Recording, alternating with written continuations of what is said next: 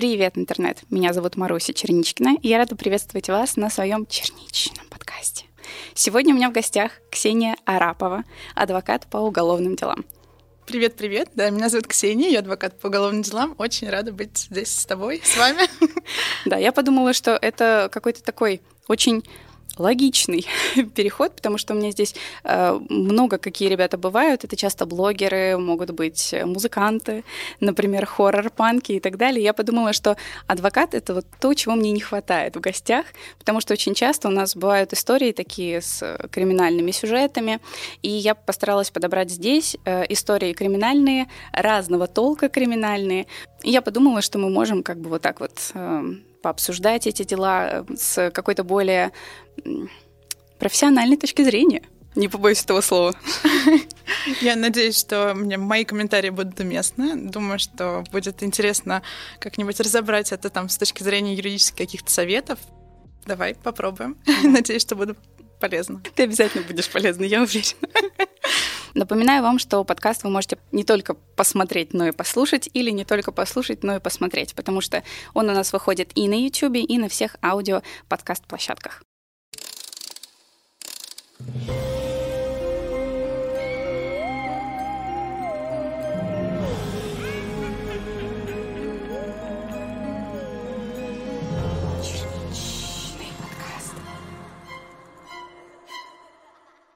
Привет, Маруся и твой уважаемый гость.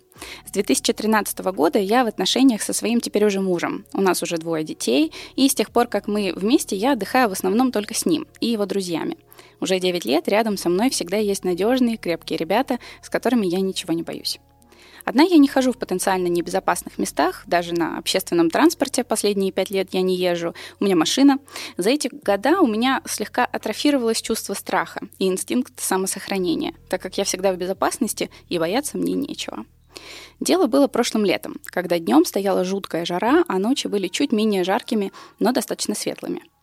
Мы с подругой, как ответственные и заботливые мамы и жены, в основном встречались вечером после 22.00, когда наши дети уже уложены, мужья отдыхают сытые дома, так сказать, с чистой совестью и выполненными делами. Стояла страшная духота. Мы решили прогуляться вдоль реки в самом центре города, живое, к слову, в столице Латвии, городе Рига. В общем, припарковали машину во дворах, так как на набережной негде ставить, и пошли к реке, к каменному мосту, который находится ровно в центре, рядом со старым городом. Сначала просто гуляли и болтали, прошли мимо большой гостиницы, где на террасе было очень много мужчин, смотрящих футбол. Как раз чемпионат какой-то проходил. Потом подошли к кебабнице у подножия моста. Через окно долго выглядывали, э, что там есть вкусного. Внутри сидели пару человек и какой-то рабочий. Судя по виду, ждал заказ у прилавка. В итоге поняли, что там ничего интересного нет, решили перейти через мост в старый город, там явно будут какие-то кафешки. Чтобы попасть на мост, нужно чуть-чуть спуститься вниз, вдоль моста, пройти через очень коротенький тоннель шириной в две полосы дороги, а потом подняться на сам мост. Идем в сторону тоннеля, нас обгоняет рабочий из кебабной и идет тоже в сторону тоннеля. Подруга внезапно начинает тормозить и выглядит очень настороженно. Ну а я это я. Помним начало истории, чувство страха у меня давно пропало. Я смеюсь, говорю, да ты чего? Вон виден выход из тоннеля. Там идти всего ничего. Пойдем давай, все будет хорошо. Я иду вперед. Подруга начинает пятиться. И тихо говорит, что мужик тот очень стрёмный. Я смеюсь, говорю, от человека с кебабом беды не жди. Пошли давай, все хорошо. Думаю, ну и глупенькая она у меня, трусишка. Искренне не понимаю, чего она боится и медлит. Вон же даже весь тоннель насквозь просматривается. Я продолжаю идти в сторону тоннеля. Смеяться подруга ни в какую. И тут мужчина дошел до тоннеля, поднял стоящую у стены бутылку, разбил и начал двигаться на нас, держа в руке разбитое горлышко бутылки с острыми осколками. Сказать, что я испугалась, ничего не сказать. Мы сразу побежали в сторону гостиницы с болельщиками. Кебабная это, конечно, ближе, но там мало людей, а толпа мужчин будет надежнее. Да и мужик тот, скорее всего, не рискнет. Я бежала без оглядки. Подруга сказала, что он вышел с другой стороны тоннеля и прямо по дороге сверху побежал за нами, но в итоге отстал. К машине мы просто летели, которая, как назло, была где-то во дворах, все время оглядывались, шарахались ото всех прохожих, сели, закрылись и еще долго не могли прийти в себя. Спасибо подруге, которая проявила бдительность. Ее насторожило, что мужчина нес в руках плоскогубцы. Плюс, когда проходил мимо, задел ее руку. Так как мой муж периодически берет халтуры, и работа может затянуться до ночи, мужчина ночью с инструментом для меня в пределах нормы. Слава богу, не для подруги. Страшно представить, что было бы, иди мы чуть быстрее прямо за ним в тоннель. Мне кажется, это очень поучительная история о том, что никогда нельзя терять бдительность. Для меня, конечно, это был большой шок, так как, несмотря на ночь, мы были в центре города. Мимо едут машины, в паре метров кебабница с людьми, чуть впереди гостиница с болельщиками. И по всем параметрам в моей голове это было абсолютно безопасное место.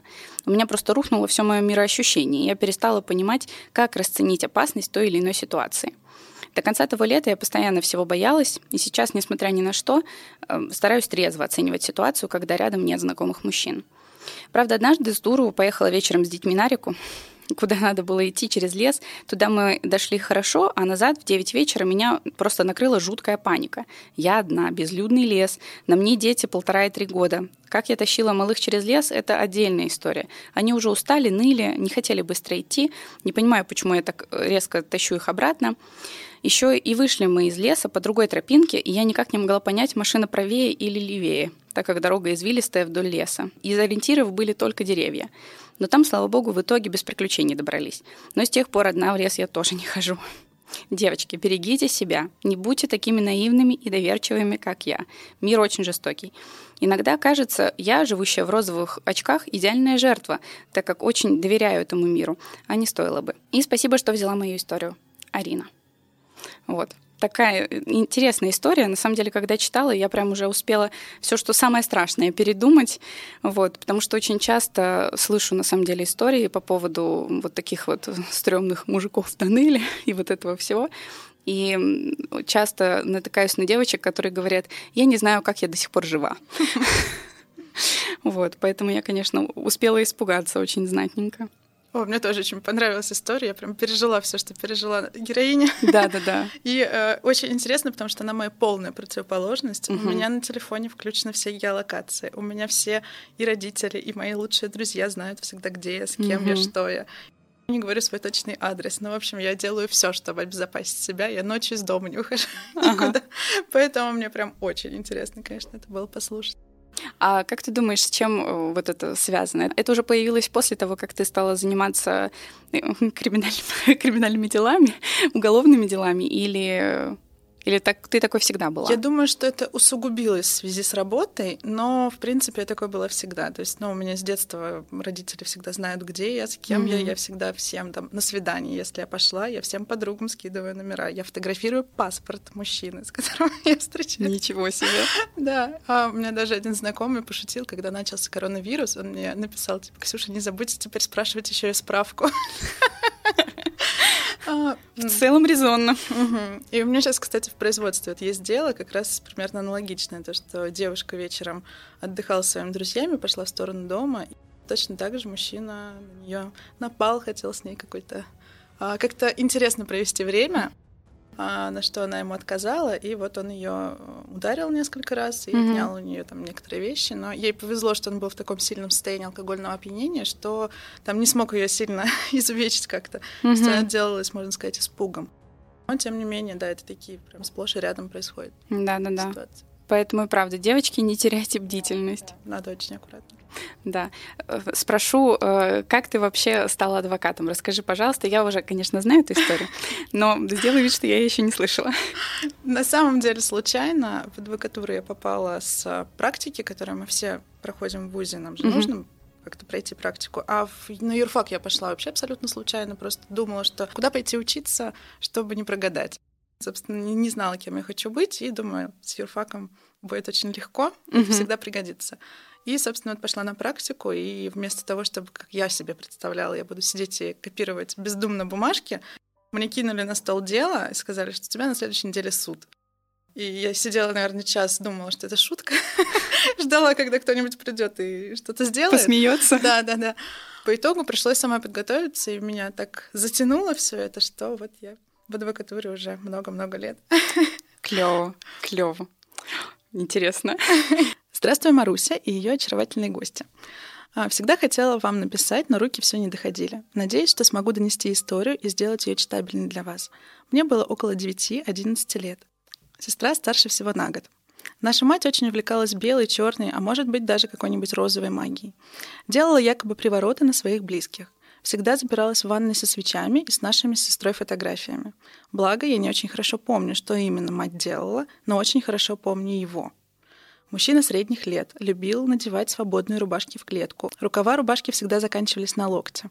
Его всегда сопровождала спутница, может быть и жена. Не могу сказать, что они меня как-то не любили, но всегда настраивали сестру против меня. Немного объясню, чем же они занимались. Они приходили к нам домой, иногда каждый день. Закрывались на кухне с сестрой. Меня с матерью не пускали.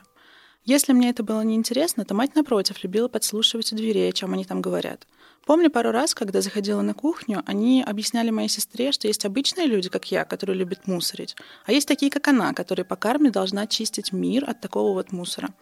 Часто сестра сидела с закрытыми глазами, приговаривая и описывая образы и картинки, которые она видит. Картинки могли прийти, и тут она всегда показывала пальцем, либо сверху, либо снизу. Один раз меня позвали поучаствовать в этой вакханалии. Мол, ну теперь и ты можешь почувствовать и увидеть то, что другим не дано. Когда мы собрались все вместе, они сказали, чтобы я просто слушала и смотрела, что делает и говорит моя сестра. Я сидела в ожидании на нашей маленькой кухне, на которой мы все еле-еле помещались. Столик был рассчитан на троих. Ничего не ждала, просто словно потерялась. Он задавал ей вопросы, а она должна была отвечать, что ей снизойдет свыше. К сожалению, плохо помню вопросы, но один запомнила очень четко. Они спросили сестру, «Тебя кто-то кушает?» «Нет», — ответила сестра. «А она там?» — показывая на меня пальцем. С этого и началась наша взаимная ненависть с этим мужчиной. Я постоянно чувствовала какую-то тревогу рядом с ним. Мне было страшно, что сестра с ним так много взаимодействует. Но ведь мама пускала его в дом, поила чаем. Взрослые ведь лучше знают, да? Вскоре мама начала отпускать сестру работать с энергетикой к нему домой. Сестра часто оставалась у этих людей дома, особенно по ночам. Иногда я не видела ее неделями. Моя мать в какой-то момент, а, видимо, поняв, что ее старшую дочь настраивает против нее, начала бастовать против этих встреч. Сестра тогда была закрыта от всех, только говорила мне, что он ее духовный наставник и что он поможет ей. Мы перестали быть близки с сестрой. Она почти никогда не разговаривала со мной, но постоянно была настроена ко мне очень агрессивно. Мы, конечно, дрались в детском возрасте, как и все маленькие дети, но как стали старше, перестали. Это было неожиданно, что сестра способна ударить меня, уже совсем не детским кулачком. Я никогда не била в ответ, только просила ее остановиться и защищала голову руками, совершенно напуганной такой ситуации. Если мать была дома, она иногда могла вмешаться и убрать сестру от меня, если все зашло далеко. Когда я была, кажется, в седьмом-восьмом классе, а сестра, соответственно, класс старше, мы начали сильно ругаться с матерью. На тот момент сестра иногда связывалась с тем мужчиной, но никогда больше не ночевала. Мама же отрубила все отношения с ним уже давно. После всех бесконечных скандалов в нашей семье сестра решила доучиться у бабушки на севере, а я осталась одна с матерью. Сейчас моя сестра вышла замуж, родила ребенка. С моей подачи посещает психотерапевта, психиатра. Мы стали гораздо ближе, когда обе начали терапию. Однажды она призналась мне, что в один из разов, когда она снова осталась у тех людей, его спутницы не было рядом, и он изнасиловал мою сестру, а еще совсем юного ребенка. Его спутница застала их в постели и обвинила во всем мою сестру. Ты специально соблазнила, ходишь тут в такой одежде. После этого случая сестра и перестала ночевать там. Его спутница приходила к моей сестре на учебу, пыталась уговорить ее снова прийти к ним домой, якобы для разговора. Другие дни она угрожала или плакала, что он смертельно болен, что все это ему нужно, чтобы сестра пришла еще раз с ним это сделала. Моя хрупкая, такая добрая, нежная сестра. Я не могу подобрать слов, чтобы описать всю гамму эмоций. После всего этого я просто не могла дальше делать вид, что все в порядке. Оборвала все контакты с матерью. Сестра призналась мне совсем недавно, около месяца назад, в свои уже 26 лет.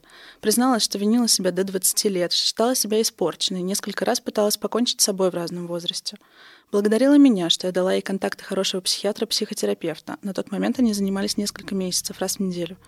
Я понимаю, что ничего не могла сделать в тот момент, что я даже ничего не знала. Но как я могла не замечать? Как бы сестра не вела себя в детском подростковом возрасте, я всегда защищала ее от всех нападков родственников, от парней абьюзеров, которые пытались, а может быть и били ее.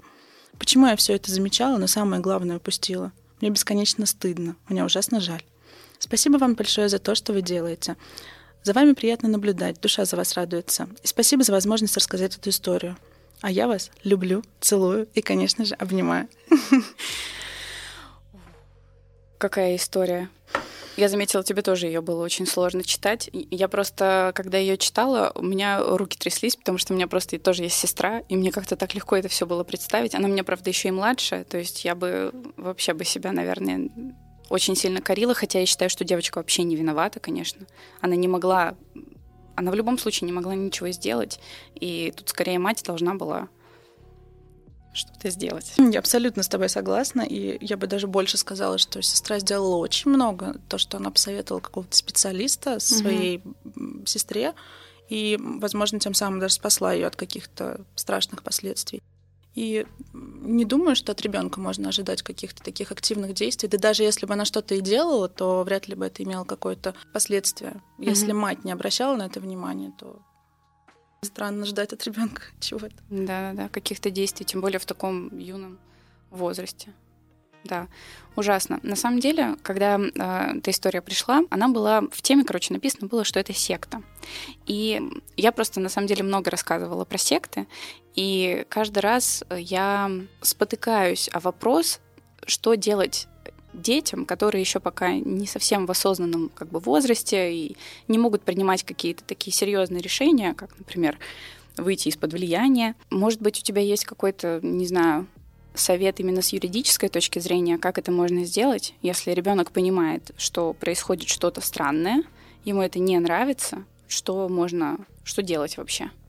Ну, с юридической точки зрения могу сказать о том, что есть у нас в Уголовном кодексе такое преступление, как создание или вовлечение в какую-то секту. Но тут я могу посоветовать лишь одно, как и, собственно, в любых других э, ситуациях, это не бояться рассказать об этом. И, наверное, самое главное, это то, что у нас есть в обществе такой страх, что если я об этом расскажу, ко мне будут плохо относиться, меня как-то осудят, обо мне плохо подумают. Я допускаю такой вариант, но я думаю, что все-таки лучше подумать а, и об обществе, что не только тебя мог обидеть этот человек, а тем, что ты сделаешь такой решительный, смелый шаг, ты спасешь другие жизни. И потом можно еще поискать каких-то специалистов, которые постараются тебе помочь с минимальной оглаской. Я думаю, что здесь следовало бы маме в первую очередь обратиться с заявлением, с каким-то, как минимум предпринять какие-то меры. И по поводу вовлечения в секту, и по поводу попытки изнасилования ребенка, mm-hmm. даже не попытки изнасилования ребенка. Потому Это... что она явно об этом знала, она же не просто так Конечно. перестала с ним общаться, с Конечно. этим мужчиной. Может быть, какой-то даже дотянуть до доведения до самоубийства или вот склонения mm. к самоубийству. Так-то мне кажется, что это очень серьезные такие преступления, преступления, да. да. Поэтому угу. я все-таки думаю, что в первую очередь надо обратиться к родителям, чтобы они внимательно смотрели за жизнью, за настроением, за поведением своих детей. И второй совет — это не бояться. Угу, да, очень, очень хороший совет. Немножечко из личного опыта хочется поспрашивать еще, как ты пришла именно к уголовным делам. Я так поняла, что ты занималась арбитражными делами. Был какой-то момент, который ты такая, да, вот теперь я хочу заниматься только уголовными делами. Вот расскажи, что произошло да, все верно. Я занималась арбитражными делами, а, немножко гражданскими. А, но так получилось, что у меня был клиент, а, чьи арбитражные дела я вела, и у него было достаточно много уголовных дел параллельно, который вел другой адвокат, который специализировался как раз на уголовных делах. И в какой-то момент, когда был звонок там ночью про обыск, я понимаю, что я даже посоветовать ничего не могу, поскольку я в этой области абсолютно неграмотна. Я решила, что мне нужно набраться опыта, просто не для того, чтобы стать адвокатом по уголовным делам, а чтобы иметь какое-то минимальное представление, чтобы в трудную секунду я не навредила своему клиенту. И я решила пойти в контору, которая специализируется на уголовных делах, попробовать просто для опыта, для понимания общего. И я так втянулась, что вот уже с 2019 года только уголовными делами и занимаюсь. У меня есть еще несколько там, гражданских арбитражных дел, но это прям вот минимум-минимум. А так угу. я очень люблю заниматься уголовными делами. Угу. А вот какая причина была, почему тебе так это понравилось?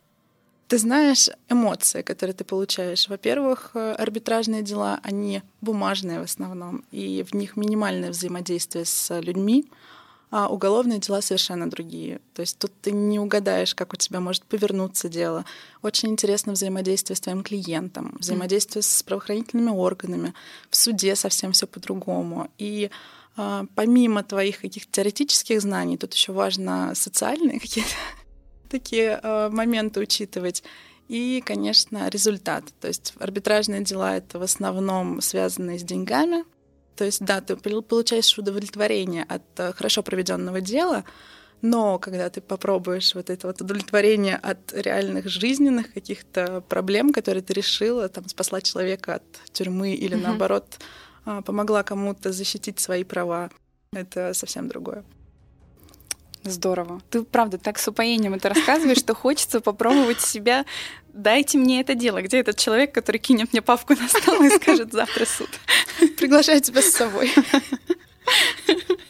Привет, Маруся и твой гость или гостья. Эта история с долей мистики случилась в нашей семье уже очень давно. Но каждый раз, когда мы вынужденно вспоминаем ее, бегут мурашки по коже и встает ком в горле. История произошла в небольшом сибирском городе. В 2005 году двоюродный брат моей мамы и любимчик всей семьи сыграл свадьбу. Годы были довольно тяжелые, и у его родителей был единственный подарок — квартира. Такой подарок, который они решили оставить молодым. Сами же купили на свои сбережения квартиру в деревянном бараке с двумя этажами. Дом был в довольно хорошем состоянии, особенно радовал небольшой участок рядом, на котором можно было выращивать овощи. Всей семьей мы начали помогать им с ремонтом. Кто-то принес плитку для ванны, кто-то новые гардины, кто-то по скидке нашел кухонный гарнитур. До определенного момента все было хорошо, и вдруг начались сюрпризы. В любое время суток с крыши раздавался громкий шум, словно кто-то что-то катает по крыше. Потом роняет, стучит по полу. В некоторые моменты от грохота начинала трястись люстра. Сначала они подумали, что это соседи что-то делают. Стуки были непостоянными, и поэтому версия про соседей активно выручала. Но в один момент грохот на крыше стал постоянным, и пришлось вызвать участкового, который обошел три подъезда, поговорил с соседями. Совместно с главой семейства он посмотрел э, люки на чердак, которые были основательно заварены уже много лет из-за наркоманов, которые очень любили в этом районе устраивать на подобных крышах ночлежки. Единственный способ проникнуть на крышу — вскрыть шифер, что уж точно стало бы заметно. Вся наша семья стала свидетелями шума на Новый год. Что-то настойчиво постучало по потолку. Сестра моей бабушки взяла швабру и постучала по потолку с силой в ответ, пожелав источнику шума всего самого хорошего. После Нового года родственники решили все-таки узаконить перепланировку, про которую забыли. Пришел специалист на замеры, и выяснилось, что не хватает примерно трех метров квадратных, которые просто пропали.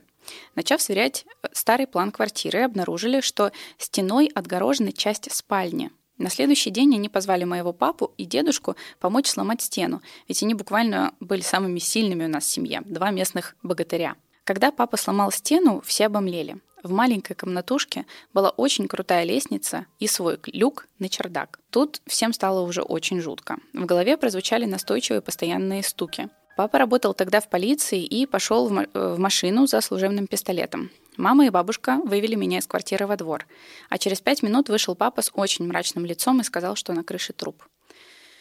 У бабушки и ее сестры хлынули слезы. Это получается, все это время кто-то просил у нас помощи. На что папа сказал, что труп уже пролежал там точно несколько лет. Дальше папа с коллегами начал копать. В квартире жил мужчина с 17-летней дочерью. Летом после окончания школы она поехала с друзьями на местное водохранилище прыгать с маленькой дамбы. Девушка прыгнула неудачно и получила травму позвоночника, приковав себя к инвалидной коляске. Мужчина был очень добрым и милым с соседями. Он часто гулял со своей дочерью. На выходных к ней часто приходили друзья, приезжающие к родителям отдохнуть от общажной жизни. Но в один момент соседи перестали видеть девушку, и мужчина ответил, что отправил ее к родственникам в Москву на лечение. Потом в какой-то спешке он сделал ремонт и быстро продал квартиру семье из деревни, которая так и не смогла в нее вселиться, и после этого уже продала моим родственникам.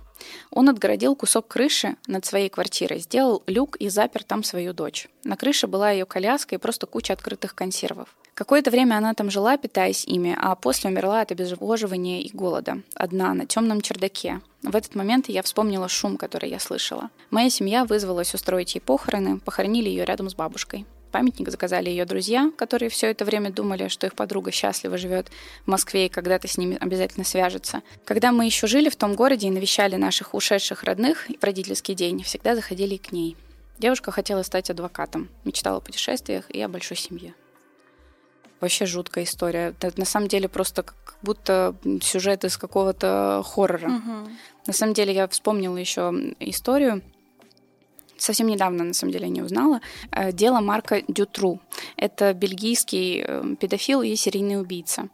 А, вообще там история на самом деле очень-очень интересная, с множеством подробностей. В общем, это был достаточно обеспеченный человек, у него было порядка там семи домов, а, причем откуда приходили деньги, кстати, неизвестно. Там явно деньги приходили из-за границы, но какие источники возникновения этих денег там было неясно.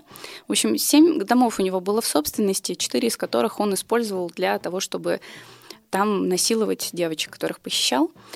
И у него, почему я вспомнила про эту историю, у него был подвал в одном из домов, и там были такие, как, я забыла, как называется, в общем, контейнеры для воды, наверняка у них есть какое-то название. В общем, там он сделал подкоп, и темница была mm-hmm. там сделана, в которой он держал девочек. Вот. И совершенно случайно выяснилось, что он вообще творил. Он связан с огромным количеством э, дел. Это самый известный серийный убийца в Бельгии. А, но, насколько я понимаю, ему вменили только 9 убийств, угу. если я правильно понимаю. А там список огромный. Совершенно случайно его поймали. А, он девочку похитил на городском празднике. И просто какой-то парнишка запомнил часть его номера машинного. Uh-huh. И, и все, и его нашли. И когда проводили обыск, там, в общем, нашли три трупа у него во дворе закопанных. Две были восьмилетние девочки. Да, девочку, которую похитили, удалось спасти, и угу. еще одну девочку, которая к тому моменту в подвале находилась уже два месяца. Вот. Ну, в общем, жуткая история на самом деле. Марк Дютру, если что, прогуглите. Очень интересно и очень много всяких конспирологических теорий с этим связано, типа, кто его спонсировал и кто был в курсе. Угу. Вот. Но история, которую почитала, конечно, очень, очень жуткая. Вообще прям дикая история, конечно, аж неприятно, неприятно стало. Да, да, да, да, да.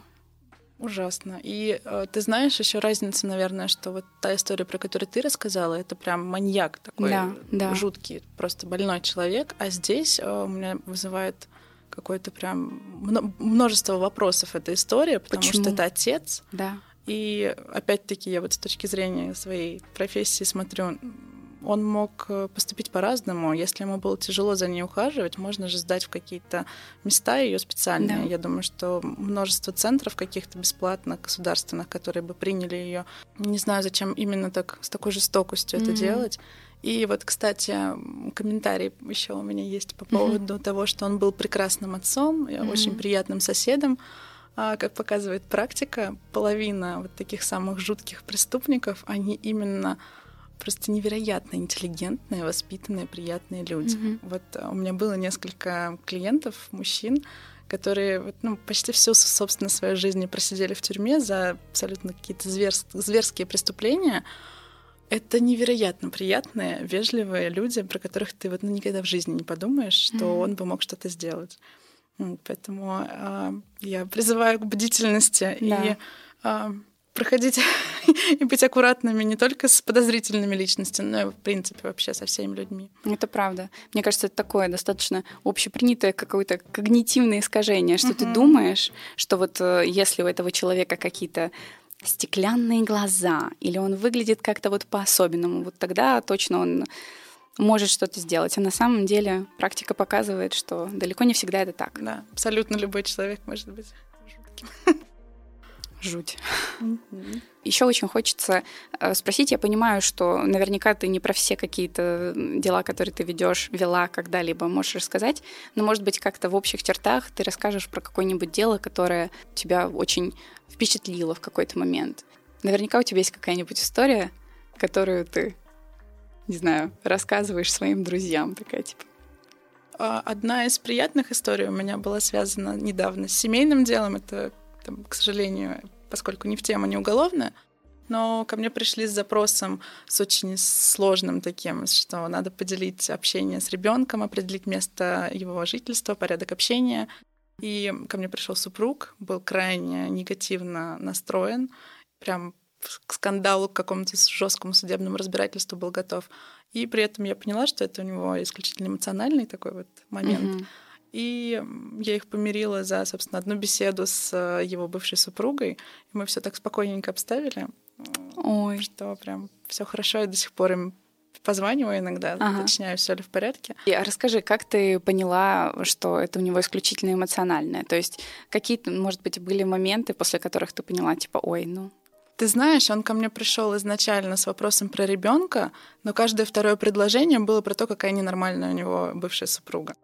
И из-за этого, причем это уже не первая такая ситуация, которая у меня была, и я как раз ему и предложила, я говорю, давай мы сначала, давай попробую поговорить с ней, все-таки mm-hmm. женщина с женщиной, как-то будет проще, комфортнее. А, на что он согласился, он сказал, это без вариантов, но mm-hmm. если тебе так хочется, попробуй.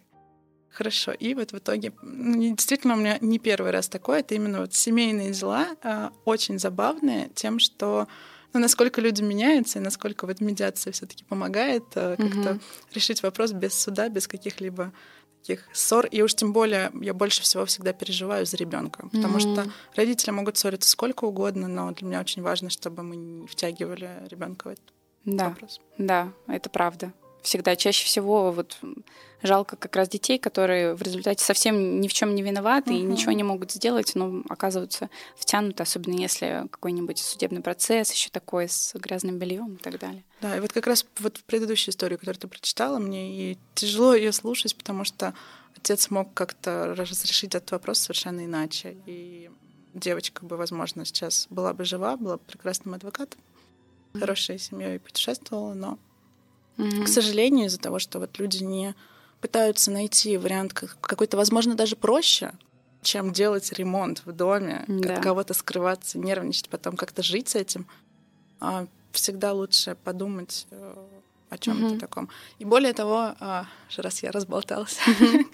и более того, а, я могу понять, что для него это, наверное, вопрос был такой очень сложный, в моральном смысле, потому mm-hmm. что не подойдешь так и не скажешь, я не могу жить своей дочерью, я не хочу да, там, с ней больше общаться.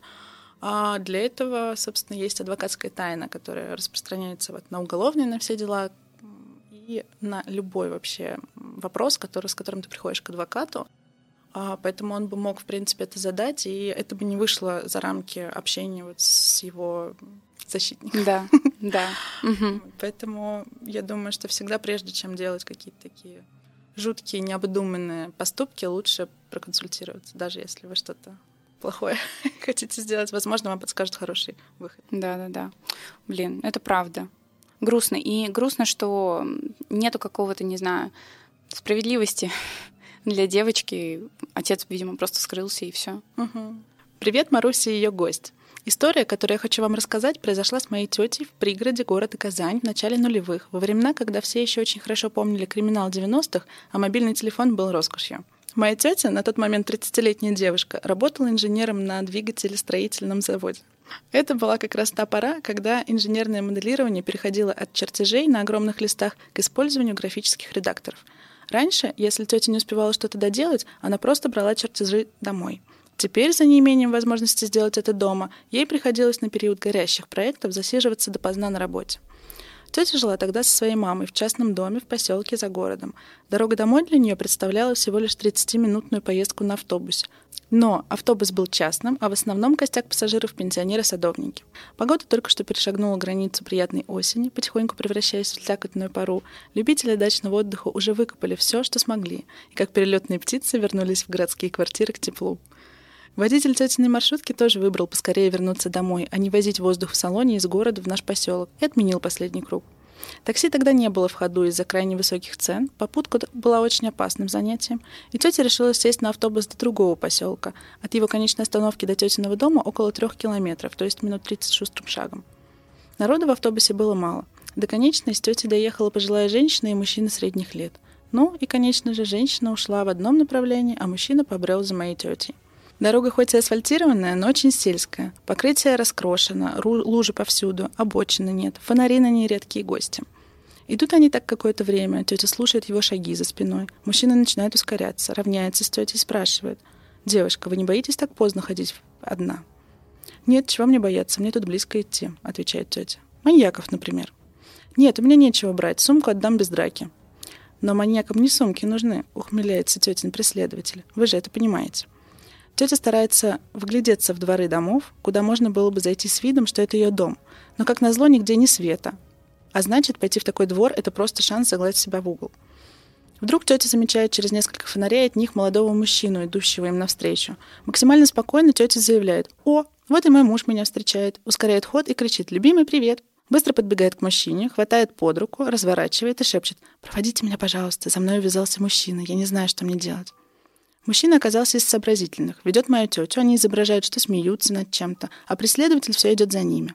Наконец они слышат, что его шаги перешли в переулок. Тетин спаситель говорит, «Вы простите, но я вас только до поворота провожу. Мне нужно вернуться, я на самом деле жену встречаю с остановки». Тетя благодарит его, и они прощаются. Дальше дорога превращается в совсем плохую, а фонарей на ней нет совсем. Тетя уже чувствует себя спокойнее, старается идти беззвучно. Никаких признаков присутствия кого-либо рядом нет. Так она потихоньку погружается в рутинные мысли. Что приготовить на завтра, брать ли с собой зонт. Как вдруг звук лязгающего металла об асфальт нарушает тишину. Перед глазами тети сразу же встают кадры, как преследователь разгадал ее уловку, затаился в переулке, дождался, когда подставной муж уйдет подальше, и теперь бежит за ней. По звуку тетя сразу поняла. Это гремит увесистая цепь. Рядом уже нет дворов, в которых можно скрыться. Она замерла, вслушиваясь в приближающийся звон в ожидании расправы над собой. Мгновение после мимо нее пулей пробегает собака с куском оторванной будки на цепи. Тетя благополучно добралась домой, но урок выучила, и все с ней хорошо и по сей день. Хотя паранойя преследования она заработала. Вот такая история, где все обошлось. Спасибо большое вам за такой душевный канал. Лия. Лия, спасибо за историю. Это шикарная история, очень хорошо написанная, кстати. И мне очень понравилось, как, типа, наступил такой, типа, развязка, да, хэппи-энд, да. а потом, опа, ложный хэппи-энд. Очень клево, Вообще прям супер. Особенно мне понравилась, конечно, вот эта фраза по поводу того, что э, садовники, как перелетные птицы, да, вернулись к теплу в городские квартиры. Ой, как клево. Да. Ну, я очень прям... поэтичная история. Да, да, очень красиво. И, наконец-то, с хорошим концом. Слава богу. У меня, кстати, была в жизни аналогичная история. Я также подбежала к мужчине, ну не подбежала, подошла так уверенно. И я, видимо, уже у меня такой испуганный, уверенный взгляд к нему был, что он меня прям вот не думая, не глядя, взял под руку, и мы с ним дальше пошли, он меня проводил, и все хорошо. Хочу выразить большую благодарность таким мужчинам. Спасибо да. вам большое. Да. да. А на этот случай, кстати, вот мы с тобой обе сидим с телефонами, с такими, со смартфонами, да. и я думаю, что у большинства людей сейчас такие же телефоны или аналогичные. А, я советую всем не только сидеть, э, смотреть чужие фотографии, но и быть, как я, немножечко сумасшедший и тревожный. А, на телефоне можно настроить кнопки тревожного вызова и геопозицию. То есть вот э, если там как-то специально нажать на него, незаметно это в кармане можно сделать, то твоим близким людям, вот которых ты выберешь в качестве вот этих контактов э, на такой на страшный случай, придут смс о том, что вам нужна какая-то помощь, и скинется ваша геолокация. То есть, ну, как мне кажется, что это я не знаю, все ли об этом знают, но ага. на всякий случай даже, может быть, повторить об этом угу. будет не лишним. Да, да, да, да. Я сама не знала, кстати. Я тогда в закрепленном комментарии напишу, как это сделать. А, если найду информацию, я надеюсь, что я ее найду. вот. И сейчас не, не просто так обещаю. Ну, в общем, да, я погуглю, как на iOS и на Android это сделать. Вот, очень интересно. Я, кстати, эм, совсем недавно узнала, у меня было очень много таких э, не очень приятных случаев с таксистами. Вот. Я совсем недавно узнала, что, оказывается, там можно сразу то есть, видимо, не так быстро это появилась функция, но теперь можно э, связаться с поддержкой и сразу же на месте. И связаться с поддержкой, и можно отправить свою поездку кому-то. То есть, чтобы другой человек видел, с кем ты едешь, куда ты едешь, по какому маршруту. Да, потому что я всегда скрины отправляла. Да, да, да. Если, я умерла, ищи меня. Я, я так же делаю всегда. Да. Очень переживательно. На всякий случай все всем отправлю. Я тоже. Я, я всегда говорю, я очень трусливая и паникерша, поэтому я все время перестраховываюсь. Мне кажется, это на самом деле действительно какая-то такая ну, неизбежность, когда ты окружаешь себя такими историями. А, я даже, когда в подъезд захожу, если мне навстречу выходит сосед, я мало того, что я подпрыгиваю, могу иногда взвизгнуть. Я тоже. Такой тоже пугливая. Вот так. Зато живо-здорово. Да. Привет, Маруся и ее прекрасный гость или гостья. Хочу сказать тебе спасибо за твои видео. Я долго не могла решиться написать эту историю, но все же набралась смелости и силы сделать это. Я живу в столице. На тот момент училась в средней школе. Имена, названия и так далее я опустила. Это ужасная и пугающая история, которая не дает мне спокойно жить и по сей день. Произошла зимним утром. У нас были каникулы. Мама и папа поехали за подарком на день рождения, а я осталась дома. Мне было очень скучно, и поэтому я позвонила подруге, мы весело болтали и смеялись. Вскоре мне захотелось есть, и я решила, как взрослая девочка, пойти за бургерами. Так я и сделала. Возвращаясь домой, я переписывалась с подружками и ничего не предвещало беды. Если бы я только знала, к чему все это может привести. Так вот, я захожу в подъезд. У самой стены стоит парень лет 17 или 19. Меня это ничуть не смутило. И даже если мне не изменяет память, я с ним поздоровалась. На тот момент в нашем доме сдавали квартиру, поэтому каждый день приходили новые люди. Возможно, поэтому меня ничуть не смутил тот парень в подъезде. И вот я открываю дверь, захожу, и только я хотела ее закрыть на замок, как резко кто-то дергает за ручку, дверь открывается. В дом влетает тот самый парень, которого я видела внизу. А, тогда первая моя мысль была, он нас ограбит и убьет меня. Я начала истошно орать, звать на помощь, но 17-19-летний парень куда сильнее маленькой девочки. Он закрыл мне рот рукой, повалил на пол и всем своим весом прижал к нему. Я билась ногами, руками, кричала, царапала его, и все без толку. Он затащил меня в комнату и сказал мне заткнуться, или мне будет плохо. Я сделала, как он сказал, так как поняла, что все бесполезно. Никто не придет на помощь. Я плакала и говорила, что он может взять что угодно. Деньги, украшения, технику. Я сама была готова показать ему все это, лишь бы он ушел. Тогда он сказал, что ему ничего из этого не надо, что он тут только из-за меня. Это было еще хуже, чем если бы он был вором. В тот момент я уже похоронила себя, нарисовав самую страшную картину, что сейчас он со мной сделает. Он спросил о моих родителях, когда они придут, как меня зовут, мой номер. Я соврала про все. Сказала, что родители вот-вот вернутся, что они его увидят, его убьют. Он рассказывал мне что-то, обнимал меня. У меня была жуткая истерика. Я не запомнила ни его лица, ни имени, ни возраста, ничего. Помню лишь страшную цифру 9 месяцев. Именно столько он за мной следил, по его словам. Также помню, что между нами было 6 лет разницы по моему вымышленному возрасту. Смутно помню, что было дальше, но, к счастью, все обошлось, и я уговорила его уйти. Он назначил встречу на следующий день в 11.00, я согласилась. Он сказал, что если я расскажу кому-то о нем, мне будет очень, очень плохо. Как только он ушел, я схватилась за телефон, стала звонить подруге. Я умоляла ее прийти ко мне, не в силах связать и двух слов. Она тут же прибежала ко мне, я очень ей благодарна. После этого я позвонила маме, все рассказала. Они вернулись. В тот день я была готова покончить с жизнью. Мы обратились в милицию. Они должны были прийти на следующий день в назначенное время в 11 утра. Я уехала к бабушке. Наступило следующее утро. Он действительно пришел. Но вот кто не пришел, так это была милиция. Моя мама самостоятельно пыталась его удержать, но у нее это не вышло. Когда я узнала об этом, меня снова бросило в страх. Я начала плакать и биться в углу. Почему? Почему они не пришли? Они ведь обещали. Что мне теперь делать, если он меня найдет? Это было все, что было у меня в голове. Тогда бабушка обратилась в портал президента, и через месяц, наконец-то, они получили приказ. Тогда вечером офицер пришел к нам в дом и начал просить написать, э, что я возвращалась домой, увидела подозрительного мужчину, испугалась, прибежала домой, и на этом все закончилось. Отец так и сделал. Все это время я была рядом и все слышала. В тот момент я сломалась окончательно. Я возненавидела весь мир. Я проклинала и желала смерти всем людям, что работали по нашему заявлению. Я поклялась, что убью их всех. Так дело и умяли. В те месяца я пыталась несколько раз уйти из жизни, изуродовала себя до неузнаваемости. Находились люди, что говорили, что во всем виновата я сама, что я его спровоцировала, а эти слова еще сильнее меня ранили. Я утопала в страхе, безысходности и бессилии. Сейчас прошло около четырех лет. Я до сих пор живу в страхе каждый день. У меня бывают панические атаки каждый раз, когда я открываю входную дверь. Это оставило очень большой след на моей истории, я не знаю, что сейчас с тем парнем, но надеюсь, что ничего хорошего. Мне страшно в один день снова его увидеть. Я не простила ни одного человека, что не помог мне. С отцом у меня до сих пор плохие отношения. Моя ненависть и страх продолжают жить со мной до сих пор. Я хочу сказать всем, кто оказался в похожей ситуации, не вините себя, пожалуйста. Вы ни в чем не виноваты. Виноват тот человек, что оставил на вас такой большой след. Будьте сильными и ни в коем случае не думайте о смерти. Жуть. Конечно. Ужасно, ужасно. Очень много вопросов, очень мало ответов и очень, очень много сочувствия. Очень много сочувствия. Конечно, слава богу, что все закончилось хотя бы тем, что девушка осталась жива. Да. И с ней более-менее все в порядке. Я, конечно, ей желаю найти специалиста, который ее вытащит из этого ужаса, который она испытывает. Очень-очень сочувствую. Да. И, наверное, хочу сказать, не бояться а, работать с правоохранительными органами.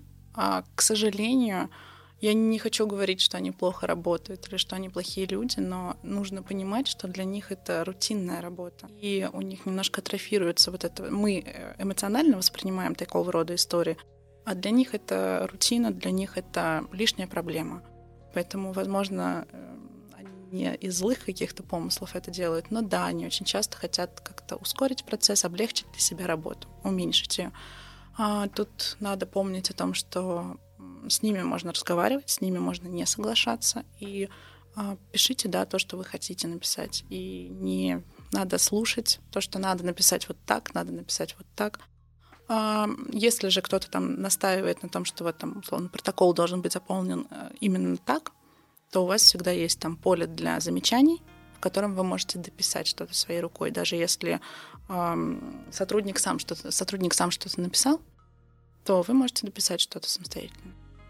Не надо этого бояться, не надо поддаваться панике, mm. которая очень часто влияет на то, что в момент, когда ты это делал, ты как-то был не в себе, нервничал до такой степени, что вот допустил какие-то ошибки, которые впоследствии привели к тому, что там либо дело не пошло, либо наоборот, если с другой стороны, да, то mm. дело пришло к слишком серьезному какому-то последствию, чем это должно было быть. То есть всегда нужно помнить о спокойствии, и о том, что надо перечитывать все, что за тебя написали или что ты написал, и не бояться.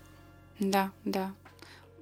Это правда. На самом деле, не поддаваться панике это, наверное, один из самых таких советов, которые всегда помогут. Да. Вот про что бы мы ни говорили. Я тут даже недавно узнала интересный момент, что когда человек Возможно, это, конечно, не в тему, но просто я почему-то провела такую параллель. Когда человек выпадает за, за борт и попадает в очень холодные воды, э, он чаще всего умирает даже не от переохлаждения, а просто из-за того, что он поддается панике, у него очень быстро из-за вот этого состояния стресса еще быстрее переохлаждается угу. тело, он начинает барахтаться и захлебывается и тонет. Ну, в общем, да, это отлично, это отличная иллюстрация да. такого рода историям, да, К да, сожалению, да. очень важно, да, не поддаваться эмоциям. Это правда. А вот э, хочется спросить, э, были ли у тебя какие-то случаи в практике, когда ты, наоборот, э, прям аплодировала стоя там полицейским. Вот был какой-то такой, знаешь, образ вот этого идеального сотрудника правоохранительных органов, и ты такая, да, блин, спасибо, это было здорово. Думаю, что да, но вот первое, что мне в голову приходит, это у меня было дело по наркотикам, и у меня был клиент, абсолютно потрясающий мальчик, который настолько неправильно формулировал свои мысли, что мог бы дать правоохранительным органам подумать, что он совершил больше преступлений, чем было на самом деле. И э, я очень благодарна э, всем, с кем я работала по тому делу, потому что они, мы совместно э, сделали так, что лишнего ничего мальчишки не добавили. Поэтому а он в состоянии это... стресса начал говорить э, что-то уже вообще. Да, он и так вообще, как я, тоже такой. Его не заткнешь. И тут еще у него же много зрителей было, и у него много эмоций было, и он прям вообще очень-очень неверно себя вел. И тоже еще было дело э, очень давно по мошенничеству.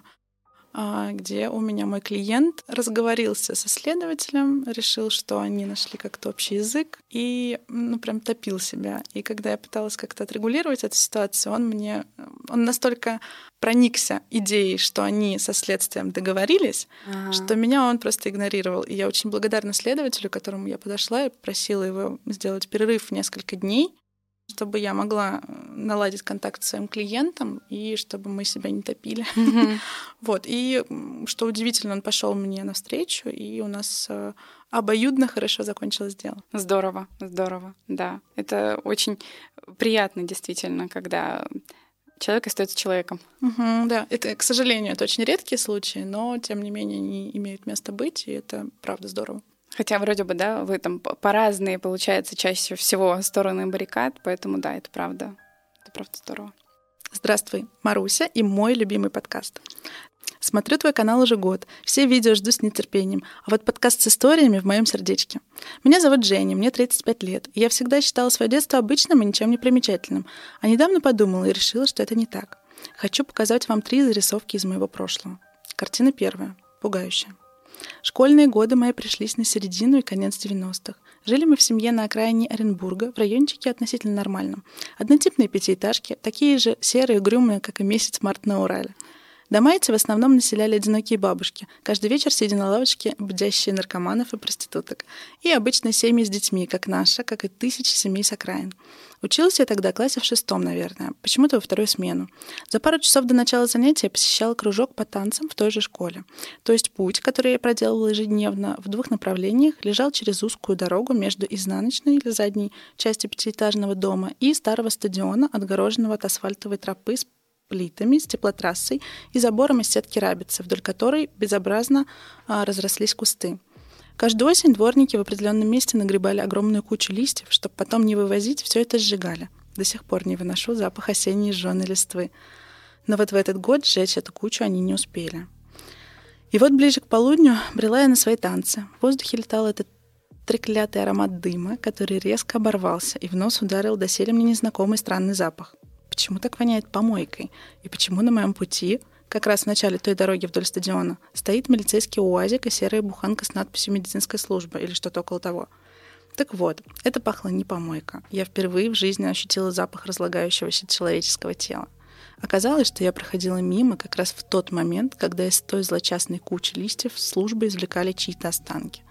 Потом, по слухам, я узнала, что там обнаружили тело молодой девушки, которую убили. Особых подробностей не помню. Помню лишь то, что куча с листьями еще долго лежала в том месте, и какое-то время там были видны при...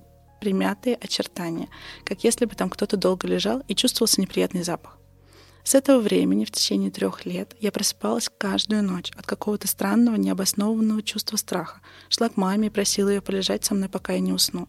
Мама, конечно, желая мне помочь, выполняла мою просьбу. Я даже не представляю, как это стало. Три года каждую ночь. Да долбануться можно.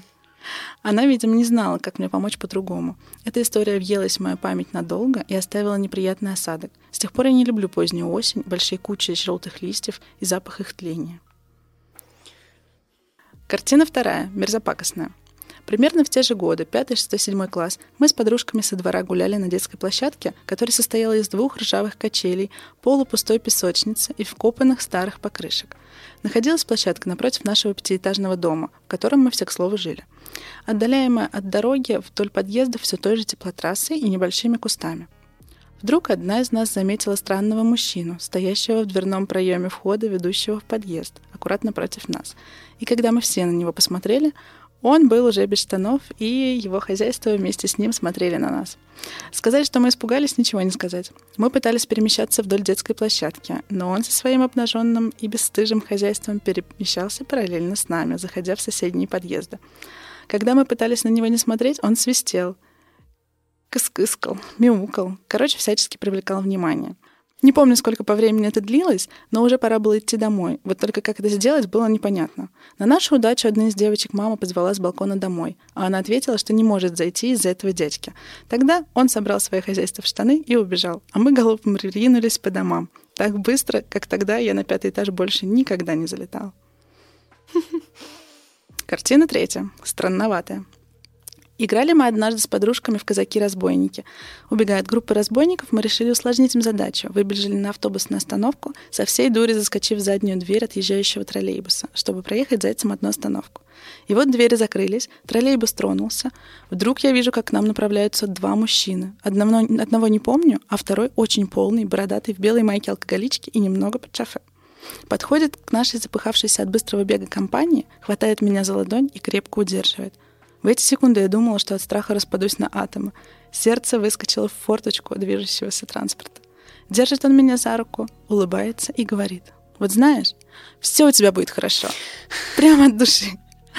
Я от страха онемела и впала в ступор так же, как и мои подружайки. Наконец, следующая остановка, двери открылись. Нас из троллейбуса как тайфуном смыло. Всю дорогу бежали молча и постоянно оглядывались, не преследуют ли нас те мужчины.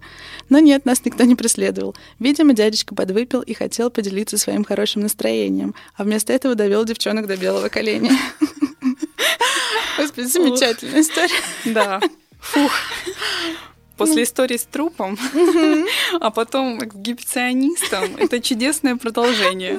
Замечательно. Потому что я уже была готова к, к самому к самому страшному. худшему развитию сюжета. Да, да. Ну, я, конечно, могу понять девчонок с учетом того, какой, какая я трусти, трусиха. Мгм. А, если бы ко мне тоже кто-то подошел, я бы тоже уже в полуобморочном бы состоянии была. Конечно. Не знаю, мне кажется, что это абсолютно адекватная реакция. Ну, к тебе подходит просто какой-то незнакомый дядька. За руки Трогает тебя. Жуть. А насчет вот а, мужчины в подъезде, у меня несколько таких случаев было. Несколько раз на пляже мы с подружками лежали и в кустах, значит, молодой человек привлекал к себе внимание. И один раз, который мне очень запомнился, а, в кино. Мы сидели с девочками на последнем ряду, я сидела с краю. Мы сидели в центре, Мгм. я последняя, самая левая. И я смотрю, что какой-то фонарик постоянно мигает. И я поворачиваю голову, а это на нас он так фонариком а, немножко поворачивает, чтобы привлечь внимание. Да. И там вот сидит, развлекается этот мужчина, глядя на нас. Боже мой, мы так быстро вскочили и выбежали.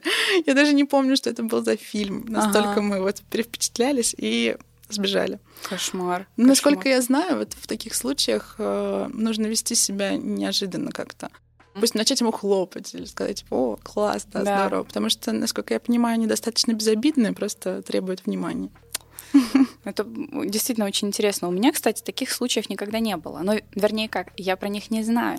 Я просто очень невнимательная. Я уже говорила, что я очень трусливая. И я думаю, что моя невнимательность, она отчасти как бы причина моей трусливости, потому что я знаю, что я могу так вот не обратить внимания на какие-то прям очень красные флажки, типа «беги». Вот, поэтому мне даже вот э, нечего рассказать про эксби- эксбиционистов. Ну, Это Я- же прекрасно. да. Как-то вот. Даже дикпик у меня был всего один в жизни. Хотя... Хотя... Короче, дикпик, как мне прислали один раз вот этот вот э, мой первый и последний дикпик в жизни. Эта история максимально мерзкая и супер, ну типа вот Хочется просто вот, э, вот так вот сделать после того, как слушаешь, потому что тут было неправильно все. Значит, я просто еду в машине в очень подавленном настроении. Рядом со мной муж, мы едем э, в машине, и мне приходит э, сообщение ВКонтакте. А у меня тогда еще были включены все уведомления. Ну, в общем, я открываю, смотрю аудио. Ни за что бы в жизни я не стала слушать аудио от какого-то непонятного человека. Но тут я была ну, в настолько подавленном состоянии, что я автоматически его открываю и начинаю слушать. А там, на фоне такого э, романтики электрички, вот это абсолютно пьяный э, голос, который говорит, Машенька, ты такая сексуальная. И, короче, начинает рассыпаться в комплиментах. И говорит про то, что, типа, вот он знает, что я замужем, но вот если бы... Вот. Я, значит, ну это все слушаю, как бы так это... Ха, забавно. И тут вдогонку присылается, то есть я прям в этой переписке фотография, вот, и с подписью «Как тебе моя игрушка?» Вот, а там, ну, чел даже не постарался. То есть там просто как бы лежит, отдыхает. То есть никакой предварительной работы не было проведено. И вот просто как тебе моя игрушка. А теперь то, что делает эту историю, вот просто вот такой. Я ехала с похорон своего кота. Вот такой. Вот настолько человек э, не умел попадать в тайминг. Может быть, наоборот, он тебя пытался отвлечь. Или так. Но это правда, это единственный дикпик, который я прям видела. И вот, причем мы с Костей просто такие Боже. Вот, я просто, я зареванная сидела и такая... Понятно. Отвлекли тебя от каких-то печальных мыслей. Да, да, да. Привет, дорогая Маруся и ее потрясающий гость или гостья. Для начала хочу поблагодарить за твои обалденные ролики, особенно за рубрику с историями подписчиков, ведь именно они подтолкнули меня на то, чтобы открыться и поведать свою собственную. Честно, начну с того, что данная история достаточно сильно травмировала меня. И случилось со мной, когда мне было 7. Вот-вот должно было исполниться 8. В детстве я не придавала большое значение этому, но сейчас, когда мне исполнилось 15, я начала яснее видеть картину и постоянно думать о том, что могло бы произойти, зайди все дальше. Итак, одним осенним днем случилась встреча с человеком, которого я вспоминаю до сих пор. Я, как обычно, сидела со своей подругой на детской площадке, во дворе своего дома. Мы разговаривали ни о чем, и вдруг в один момент к нам подходит мальчик. Сразу скажу, что он, я совершенно не помню ни во что он был одет, ни какой у него был голос, что уже говорить о лице. Он не подходил близко, встал в метрах пяти от нас и задал нам вопрос. Может, кто-нибудь из вас может мне помочь? Признаюсь, в детстве я была на самом деле отзывчивым, дружелюбным и даже наивным ребенком. Возможно, именно это и сыграло ключевую роль в этой истории. Моя подруга отказалась ему помогать и идти с ним, ведь в отличие от меня, ей дальше двора выходить запрещалось, а я, как настоящая героиня, пошла с ним. Я совершенно не помню, разговаривали мы о чем-то тогда, но всю дорогу, что мы с ним шли, в моей голове крутилась мысль о том, что ему нужно найти собаку. И вот мы доходим до одной пятиэтажки, каких в нашем маленьком городе была куча, она находилась относительно недалеко от моего дома, через пару дворов. Он завел меня в подъезд. Я не понимала, что происходит. Мы поднялись на самый верхний этаж. Но на той лестничной площадке у квартир на последнем этаже он сидел на лестнице, а я стояла перед ним. Все, что я помню, так это то, что он снимал с меня одежду. Штанишки, а потом хотел снять нижнее белье. Я была маленькой. Родители ничего не рассказывали о личных границах и интимных местах. Но уже тогда, почти 8 лет, я понимала, что это неправильно. Я сказала ему прекратить, на что он мне ответил, что и теперь эта фраза крутится в моей голове до сих пор. Ну что же, тогда позже. После началось совсем что-то странное. Я не могу объяснить это с точки зрения психологии. Казалось бы, какая отталкивающая, неприятная встреча, но мы продолжили общаться. У меня появился его номер, мы гуляли. Он часто был у меня дома, пока родителей и брата не было там. Что мы делали у меня дома? Я не вспомню, зачем мы ходили ко мне. Просто разговаривали, но происходили вещи странные. Как-то мы сидели в моей комнате, и он сидел на моей кровати. Я находилась около стола напротив. И в этот момент он начинает приспускать свои штаны и нижнее белье, трогать себя внизу и предлагать мне тоже попробовать прикоснуться. Я была в ступоре, моя детская голова не понимала, что происходит. И опять, как тогда, это меня все равно отталкивало, мне было неприятно, я в полном замешательстве, мне стало некомфортно, я хотела уйти, сбежать от него, но он не давал мне прохода, преградил путь своей огромной ногой, и я не смогла ее даже перелезть. И вот оно, чувство беззащитности. Дальше не помню, как выбралась. После этого он переворачивал меня вверх головой, носил так по квартире. Однажды он предложил мне игру, мы в тот раз тоже были у меня дома. И, господи, что это были за правила? Он спросил, где скотч. Я, ничего не понимая, принесла. Он стал меня им обматывать. И вот спустя несколько минут я лежала почти беззащитная, обмотанная скотчем у себя дома на полу на кухне. Сам факт, что ты лежишь и ощущаешь себя беззащитным и беспомощным, так сильно пугал. До сих пор э, ловлю себя на этих воспоминаниях и немного схожу с ума, ловлю триггеры в виде скотч. Я сначала сопротивлялась, просила прекратить, но он настаивал, что это весело, и ушел в другую комнату, указав, что я должна сама выбраться. Не помню, что было дальше, но вроде ничего более страшного, что могло бы произойти, зайди он тогда и осуществив это его тогда позже. В один день он даже еле успел выйти перед приходом папы. Они разминулись буквально в минуту. После этого мы также виделись. И, как ни странно, я сама искала с ним встречи, к тому же названивала. Он даже с этого бесился на меня по телефону, а я пугалась. Возможно, сам страх привязал меня к нему. Вот о чем я думаю. Дальше все как кошмар. В одну из ноябрьских ночей я лежала в своей кровати и тихо засыпала, пока родители ругались в гостиной. Из услышанных мною криков я поняла, что ссорятся они из-за каких-то пропавших денег. Тут меня охватила паника, и я начала чувствовать, что они сейчас придут ко мне. Так и случилось. Разъяренные, непонимающие родители, желающие раскрыть тайну пропажи э, денег, пришли в мою комнату. Начали спрашивать, чуть ли не крича, не лезла ли я туда, куда не надо, э, не приходил ли кто-то к нам домой. В конце концов, они поняли, либо я сказала, что да, приходили. Он приходил, мой друг. Я назвала его имя папе, ведь они же должны были хоть немного знать то, с кем я ходила гулять. Но ни он, ни мама этого мальчика не видели вживую никогда. Они начали спрашивать про возраст. Я ответила, что ему 12. На момент встречи, когда этот мальчик мне говорил свое имя и возраст, мне казалось, что 4 года небольшая разница. Но, как я помню, у родителей это вызвало достаточно бурную реакцию. Дальше они что-то говорили, кричали, помню лишь страх и одну фразу папы. «Ты у меня всю жизнь в паранже ходить будешь». Я даже точно не знала, что это. Я лишь сейчас понимаю смысл фразы, но даже так, мне кажется, я никогда в жизни не боялась так сильно, как в тот момент. Этот мальчик не отвечал мне какое-то время, игнорировал. Как еще выяснилось, он удалял звонки с моего телефона, и я помню моменты, когда он у меня этот телефон забирал. Но, к его сожалению, удалить в контактах свой номер он не догадался или же не успел. А потому еще какое-то время он у меня был сохранен. И по совету бабушки я позвонила ему в один день, громко сказала в трубку «пока», и сбросила. Думаю, бабуля просто тогда еще не могла сказать волшебные слова, чтобы отправить человека кое-куда. Поэтому только так. Мои родители с тех пор никогда не разговаривали о нем, а также о том, э, как они его нашли. Мама после того вечера узнала и сказала мне, в какую школу он ходит, что он соврал про возраст. На самом деле он был в девятом классе. Представился он фальшивым именем. Я закончила сейчас девятый класс.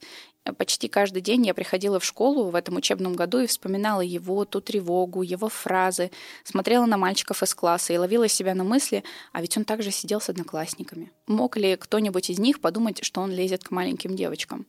И от этого мне также боязно. А вдруг кто-то из окружения такой же? Вдруг нужно его остановить? Вернусь к истории. В один день мои родители пригласили его к нам домой с его матерью. Он признался, что своровал деньги, но на лечение матери, насколько помню, у нее было что-то с глазами. И до сих пор я не понимаю, к чему тогда все остальное. Родители спрашивали, делал ли он что-то странное, необычное. Они выражались именно этими словами. Я отвечала, что нет. Ведь я не в полной мере знала, что в этом мире считается странным. Также я вспомнила, почему я не помню его лицо. В тот день родители его встретили у дверей, и я помню прекрасно картину, как он стоит в дверях, а он на голову выше стоящего рядом моего папу. Мой папа выше 180 точно. Конечно же, я, разговаривая с ним, как оказалось уже молодым парнем, а не мальчиком, не могла видеть его лицо. Вот и не запомнила. Чем же все это кончилось, я не знаю. Мои родители, как я уже сказала, ничего о нем не говорят на протяжении практически восьми лет.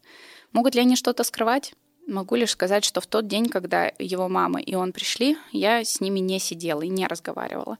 Когда они все выясняли, меня пригласили позже и задали вопрос. Мы пишем на него заявление? Как мои родители додумались у меня такое спросить, я без понятия. Знала ли я, что значит заявление в полицию, что оно вообще подразумевает? Очевидно же, что нет. Я, будучи ребенком, думала, что его посадят сразу же, а я же девочка как-никак добрая. Как я человеку жизнь испорчу? Я же даже на тот момент не понимала, за что его можно посадить. Просто знала, что плохие дяденьки в клетке сидят. Вот так, по-детски. Понимала ли я, что он плохой? Нет. Можно подумать, что не произошло ничего сверхстрашного. Я жива, меня не изнасиловали. Но если бы это случилось, если бы это продолжалось, и если бы мои родители не обнаружили пропажу, на самом деле у меня иногда случаются приступы, скажем так, воспоминаний, и я сама того иногда не понимая, пытаюсь его найти, вбиваю номер школы, ищу фотографии. Сильно напрягаю мозг, пытаясь вспомнить еще больше деталей, найти то, за что можно зацепиться. В этом году я лежала дома с паническими атаками. Сейчас легче. Скорее всего, они не совсем из-за этого, но каждый раз, думая о нем, о пугающих чувствах, которые я испытывала рядом с ним, мое сердце начинает стучаться так, как будто сейчас выпрыгнет. Эту историю я хотела бы сделать поучительной и добавить свой вывод в конце. Если вы родители, если вы старший брат или сестра, прошу, объясняйте своим младшим, что такое личные границы. Учите тому, что чужие люди не имеют права трогать вас, тем более в интимных местах. Они не имеют права заставлять трогать их в этих местах. Если вы родитель, не давите на своих детей и разговаривайте с ними.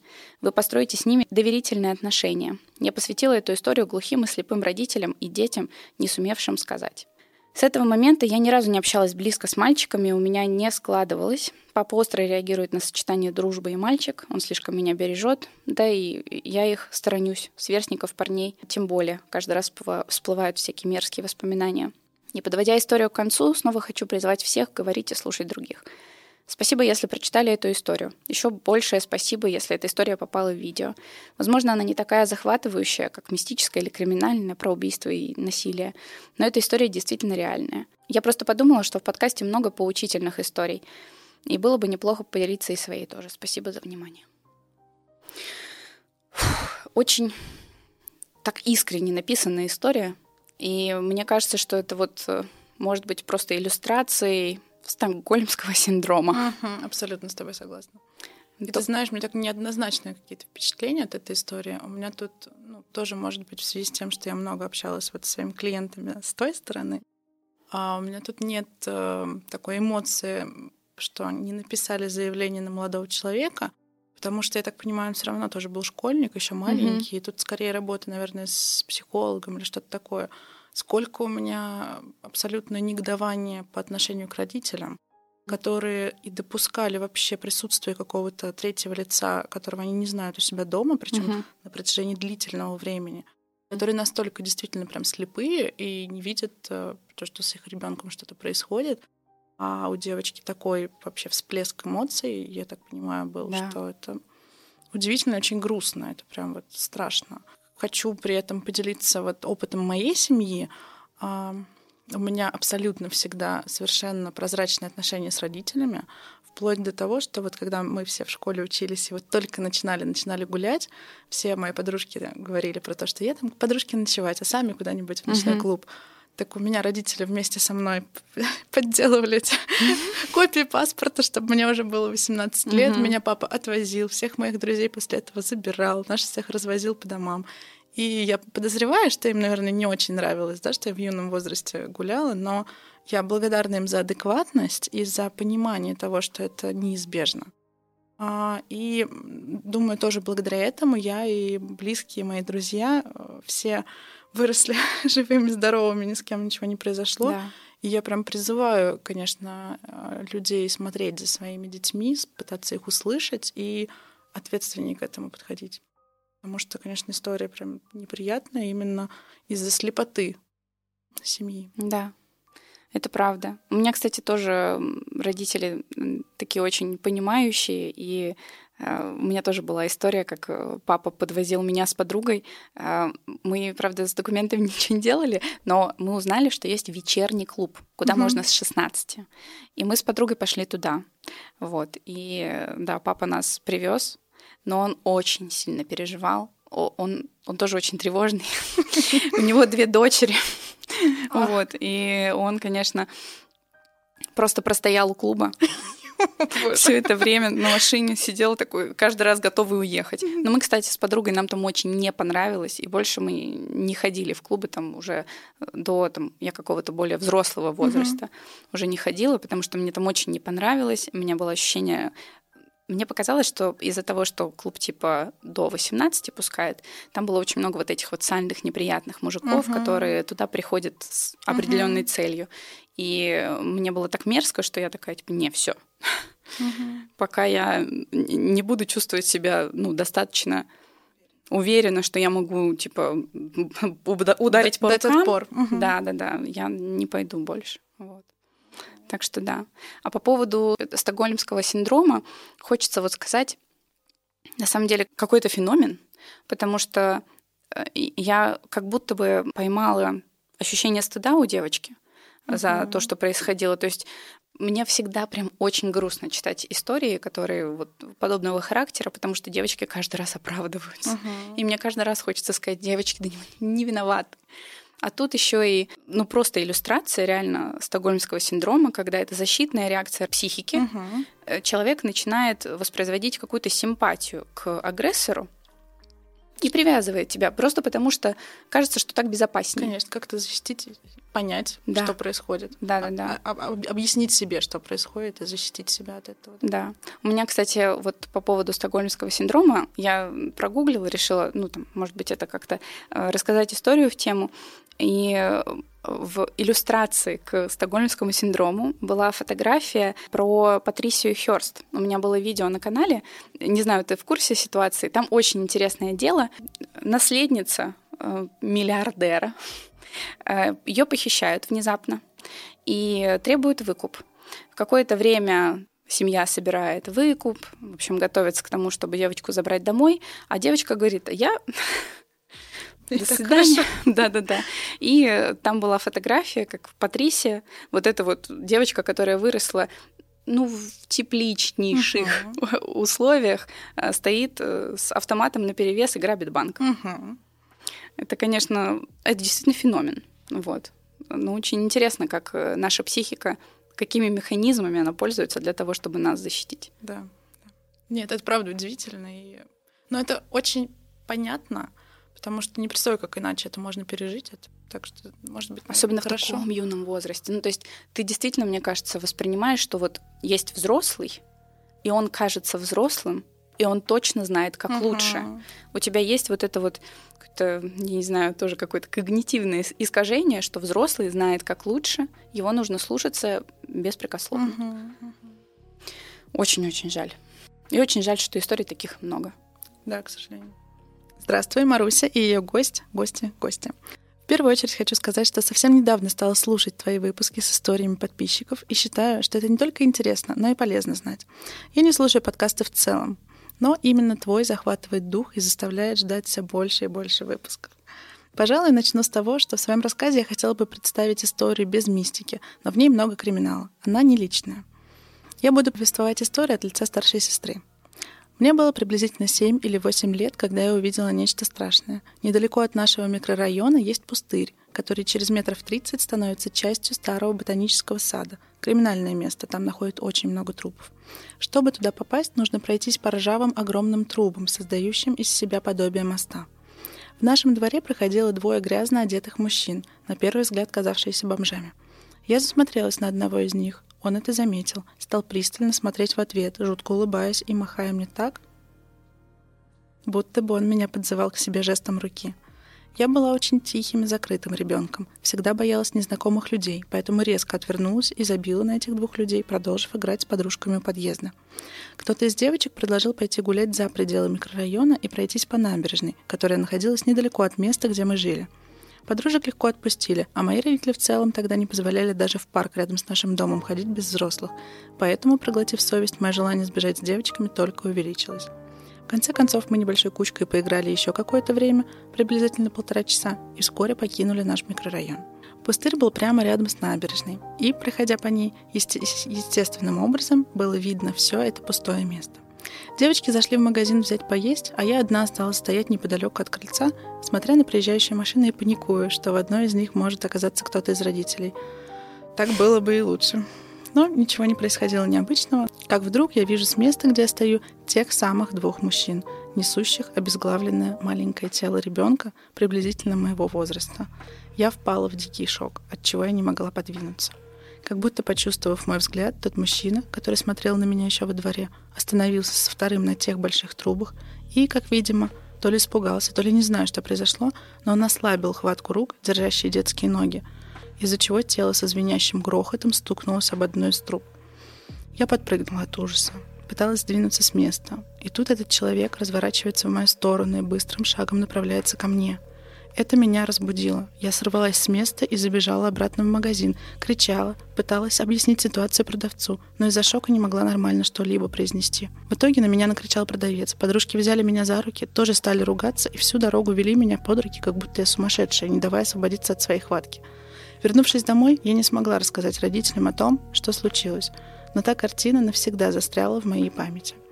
На следующий день по всему микрорайону были развешаны листовки о пропаже девочки моего возраста. В тот самый день она так и не пришла домой. Я все еще думаю, что если бы не боялась говорить со взрослыми людьми, то на месте той девочки могла бы оказаться я. По сей день я испытываю стыд и вину за то, что так и не осмелилась сказать родителям в тот вечер о прошедшем. Тело девочки так и не нашли, как и ее убийц. Жуть. История, конечно, совершенно жуткая. Да. Я прям как-то так это все представила, прям о, ужасно. Очень жаль, что девочка побоялась сказать о произошедшем своим родителям или вообще да. кому-либо другому, потому что я думаю, что и для других людей это могло бы закончиться менее трагично, когда ты не знаешь, что с твоим ребенком произошло. И, может быть, для нее это пережить было бы, ну, забыть как-то смириться с этим было mm-hmm. бы проще. Да. Но мы, конечно, не будем ее осуждать за это, мы ее не осуждаем, но просто это действительно... Это, наоборот, это совет на дай бог, чтобы ни у кого никогда в жизни аналогичных историй не произошло, да. но даже если что-то кажется странным, непонятным, все равно, конечно, лучше этим поделиться. Угу, это правда. Но вот мы сейчас находимся в Нижнем Новгороде, и я слышала много историй про автозавод. Что там, значит, там какой-то вот криминал, криминал, криминал. Вот. И хотела спросить, может быть, ты можешь какие-то такие дикие истории, про которые ты слышала, или, может быть, вообще там гуляла. Я просто спрашиваю это у всех. У меня очень много гостей было из разных городов, и это всегда очень интересно, просто потому что потом люди из Нижнего Новгорода такие... Ты знаешь, наверное, это было раньше, потому что, насколько я знаю, сейчас автозавод — это самый чистый вообще район нашего города. И я подозреваю, что даже если там, возможно, самые а, криминально настроенные личности живут, то mm-hmm. они ездят в другие районы хулиганить. И потом такие яркие истории, которые вот происходили в последнее время, они все-таки были тоже где-то здесь рядом. Угу. Супруг убил свою семью Угу. Центре города. Угу. Потом еще молодой человек бил свою подругу очень зверски. Тоже происходило здесь недалеко, Ага. кстати говоря, прямо, прямо рядышком с этим местом. Поэтому думаю, что не связано сейчас криминальное такое вот место с автозаводом, но хотя это действительно такой стереотип, и даже у меня в голове это однозначно есть. Автозавод — это такой вот гопнический район. Да, интересно, интересно. Я хотела а, сказать, когда-то давным-давно я читала книгу, а, очередной какой-то детектив, и там была очень интересная мысль высказана. В общем, там что-то девочка работала под прикрытием, и ей советовали вести себя как-то нетипично. А, потому что якобы у людей чаще всего запоминается какое-то действие, если э, даже были какие-то отличительные черты во внешности, все равно, если ты делаешь, там, я не знаю, начинаешь скандалить, люди помнят скандал, но не помнят лица. Вот, и я хотела спросить, может быть, у, у тебя, ты можешь как-то, не знаю, подтвердить или опровергнуть там из практики или из личного опыта. Просто я каждый раз вот думаю, правда это или нет. И не могу для себя как-то ответить на этот вопрос. Из практики я тебе могу сказать, что очень часто описывают там свидетели, допустим, по одежде. А, лицо очень редко, ну, могут национальность, допустим, Мгм. указать что-то такое, но чаще всего одежда запоминается. Рост. Рост телосложения. Вот Мгм. то, что, то, на что, Ну да, то, что люди образ. запоминают. Да, да, да. А про себя могу сказать ровно наоборот, что я вообще не вспомню, откуда я знаю этого человека, что он делал. Но я, я вижу лицо, я знаю, что это вот я его где-то видела, Мгм. но что он делал, я абсолютно не помню. Так что у меня вот э, тоже, наверное, скорее по внешности. Именно вот черты лица я очень хорошо запоминаю, но понятия не имею, где я их видела. Ничего себе, как интересно. Хм. А я, наверное, даже вот, наверное, да, образ какой-то, даже, может быть, не одежда, максимум какие-то цвета, но вот именно какое-то просто вот цветовое пятно я нарисую. И, наверное, де- действительно телосложение и рост, оно будет входить вот в этот вот образ. Потому что я вот лица плохо запоминаю. И мне тоже это еще очень интересно, даже с какой-то профессиональной точки зрения. Меня просто очень часто узнают не, не по лицу, э, по голосу. Мгм. Да, вот это тоже очень интересно. То есть вот буквально недавно я была в магазине, а, мне там подруга оставила вещь, которую я должна была забрать. И девушка э, узнала меня по голосу, а потом была уверена в том, что это я, потому что я купила какие-то стикеры с черникой. Она такая, а, ну точно. А внешность э, не запомнила. А, ты знаешь, я не вспомню, как называется сериал. Вот буквально вчера я его смотрела.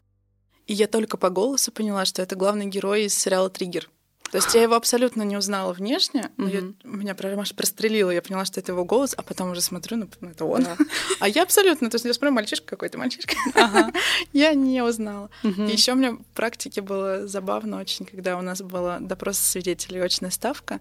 Там женщину спрашивали, что почему вы уверены, что это он? Ну, красивый, красивый, высокий мужчина, красивый. И она настолько часто это повторяла, что это было настолько забавно. Она там так впечатлилась, и она прям просто ходила по, по кабинету. Ну, конечно, это он. Я сразу узнала, такой красивый. Боже. Тоже отчасти стокгольский синдром. Действует. Это правда. Как она просто не могла его забыть. Да, интересно. Привет, Маруся и ее гость. Мне очень нравится слушать твои подкасты. Когда слушаю тебя, Маруся, и твоих гостей, вспоминаются свои истории. Э, Некоторые хочется рассказать, а некоторых все-таки умолчать, а вот одна история не дает покоя и просится наружу. Когда она произошла, я молчала о ней, как о чем-то непотребном, требующем забытия. Э, Никому ее не рассказывала, но сейчас она вспоминается все чаще. Детство. Мне 13 лет. К слову, сейчас мне 33. Меня всегда тянуло к чему-то неведомому. Я девочка, а девочки любят гадания, особенно правдивые. Я была в поисках гаданий, которые расскажут мне правду. Знания я получала от подруг, особенно от старших сестер, интернета не было. И вот однажды я наткнулась на такое гадание. Нужно было вызвать духа, он тогда скажет правду о моем будущем, ответит на вопросы. Ну, конечно, дух-то не может соврать, уж он-то знает все. Вызывала я Тургенева. Мне он показался более нормальным, не то что Пушкин, его все вызывают, он востребован, или Гоголь. Он страшилки писал, напугает еще. Для того, чтобы вызвать духа, мне требовался лист. Особым образом э, нужно было написать алфавит и варианты ответов, да или нет. И тогда нужна была еще иголочка на нитке. Для того, чтобы вызвать духа, нужно было сказать некоторые слова и задавать вопросы. А иголочка сама поворачивается на слова «да» или «нет» или на буквы. И оставалось только следить за последовательностью букв и читать написанное. Для меня это стало тем самым правдивым гаданием, тем, что я искала и нашла. Оно существует, подумала я. Но не тут-то было. Везде есть свой подвох.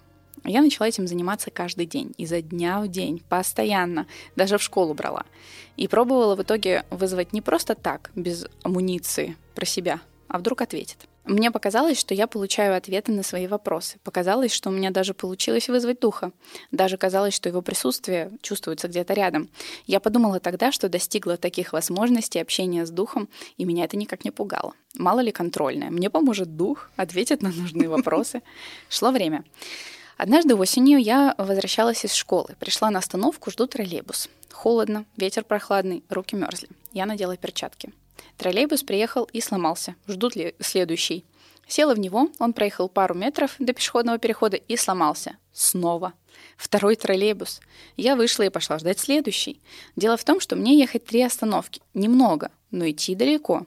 Дождалась следующего троллейбуса и поехала на нем. Уже все хорошо, едем. Встала я впереди, около двухместного сидения. Скучно. Вызвала духа, наверное. Разговариваю сама с собой про себя. На сиденье у окна сидит бабушка и смотрит на меня. Бабушка старая, скукоженная, в темных одеждах. Я на нее глянула и отвернулась. А она все смотрит. И тут она начала что-то делать руками жестами что-то брать из меня и выбрасывать в окно, что-то при этом бормоча. Меня она не трогала. Это происходило ее жестами по отношению ко мне, а я не на шутку испугалась. Вспомнила мамины рассказы о бабках, которые одержимы, и в церкви они не ходят, не пускают их что-то. Я не нашла ничего лучше, решила, что ее нужно перекрестить.